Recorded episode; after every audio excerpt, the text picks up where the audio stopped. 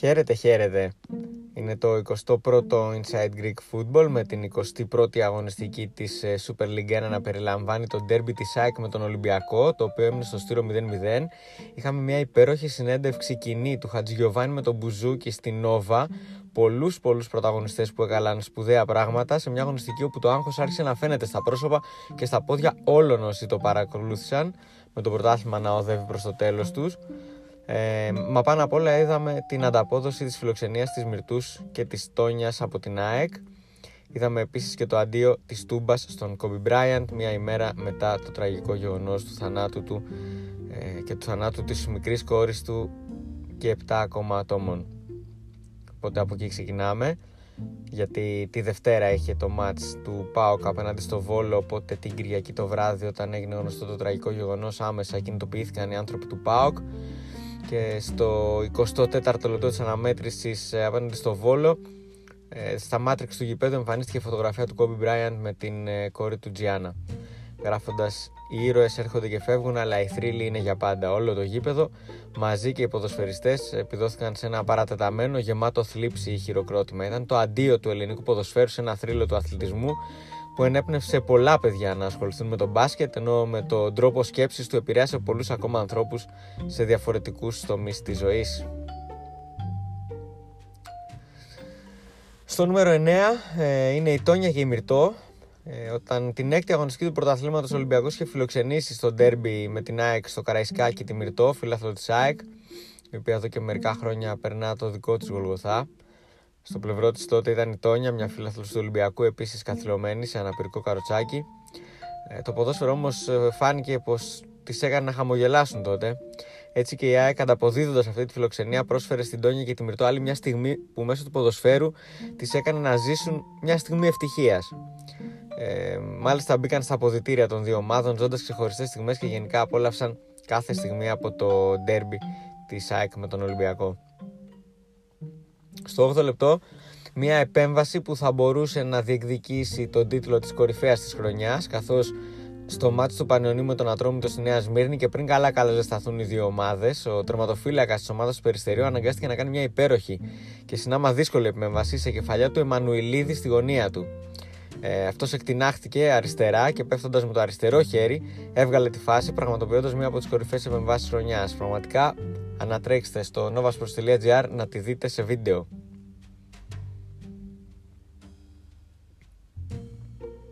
Στο νούμερο 7 ε, είναι από το παιχνίδι του ΠΑΟΚ με το Βόλο όπου ο Βόλος κατόρθωσε να έχει κατοχή περισσότερη από την ομάδα του ΠΑΟΚ σε ποσοστό 54 έναντι 46 του ΠΑΟΚ. Είναι η πρώτη ομάδα που καταφέρνει να έχει στην Τούμπα φέτος ε, περισσότερη κατοχή της μπάλας από τον ΠΑΟΚ. Ο οποίος ναι, με νίκησε με ένα 0. Δυσκολεύτηκε όμως πάρα πολύ να φτάσει σε αυτό το γκολ με πέναλτι ε, που έδειξε τη δυσκολία που είχε η αναμέτρηση. Ε, με το Βόλο να έχει και αυτό τις δικές του στιγμές και τις καλές ευκαιρίες στο παιχνίδι ε, στο σύνολό της να πραγματοποιεί μια εμφάνιση άξια συγχαρητήριων. Το ποσοστό αυτό θα το θυμόμαστε καθώς είναι η πρώτη ομάδα που το κάνει αυτό στην Τούμπα φέτος.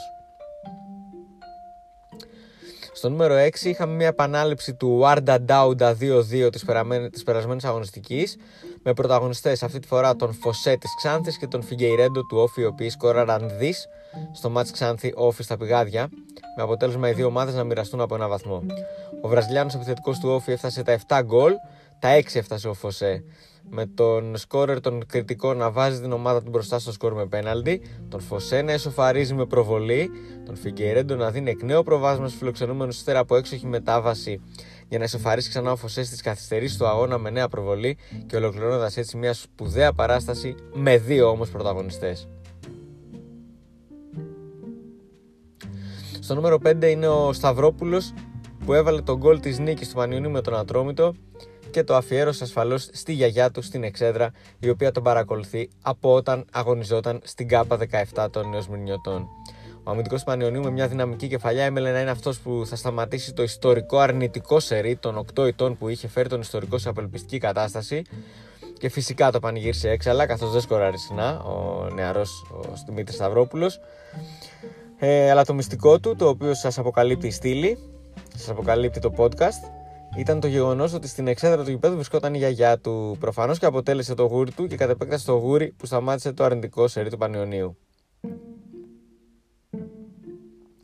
Στο νούμερο 4 είναι ένας εκπληκτικός συνδυασμός 1-2-3 της Λαμίας και μια υπέροχη γκολάρα του Μπιανκόνη, του Βραζιλιάνου επιθετικού που αποκτήθηκε από, τον, ε, από την ομάδα των Χανίων ε, και ε, χάρισε ουσιαστικά την ε, νίκη στον, ε, στη Λαμία απέναντι στον ε, Αστέρα Τρίπολης.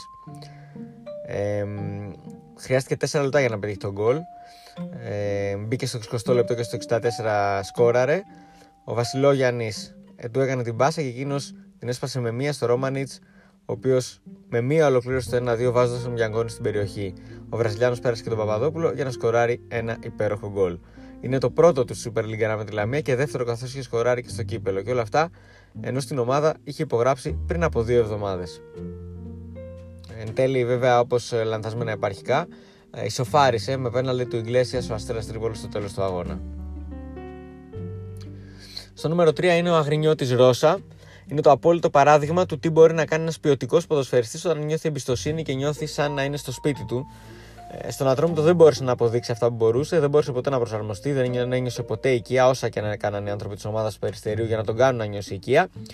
Και άμα με την επιστροφή του στο Αγρίνιο απελευθερώθηκε και ήδη αποδίδει αυτά που μπορεί. Στο μάτι με τον Άρη σκοράρε δύο φορές και μάλιστα το δεύτερο του γκολ ήταν ένα υπέροχο γκολ θα μπορούσε να κοντραριστεί με τον γκολ του Μπιανκόν για κορυφαίο της αγωνιστικής.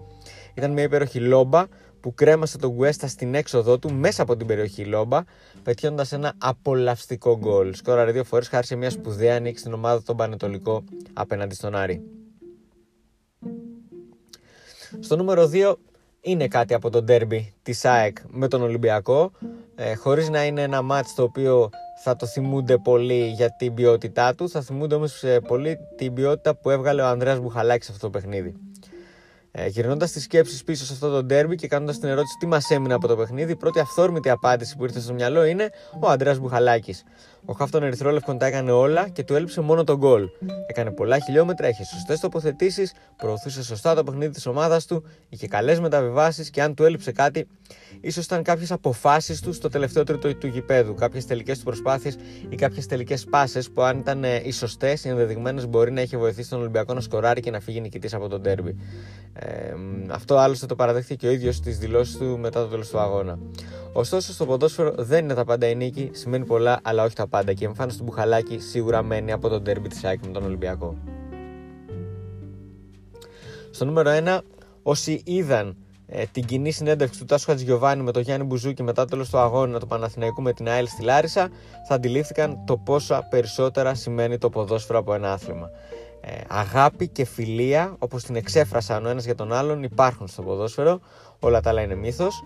Οπότε, καλό θα είναι να βρείτε αυτήν τη συνέντευξη στο novasports.gr, να τους απολαύσετε, ε, καθώς υπάρχουν αποσπάσματα στα οποία ανακρίνουν ο ένας τον άλλον, με τον Χατζηγιοβάνη να παραδέχεται ότι θα ξαναχτυπούσε πέναλτι Αλαπανέγκα, να παραδέχεται ότι είναι ερωτευμένος με την κοπέλα του και ότι θέλει να την παντρευτεί, με τον Μπουζούκι να λέει ναι, θέλω κάποια στιγμή να φορέσω το νούμερο 10 στον Παναθηναϊκό και γενικά να αποκαλύπτουν και άλλα μυστικά.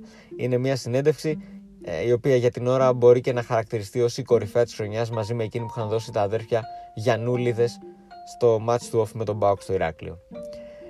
Άλλο ένα επεισόδιο έφτασε στο τέλος του, υπομονή μέχρι το επόμενο, να είστε όλοι καλά.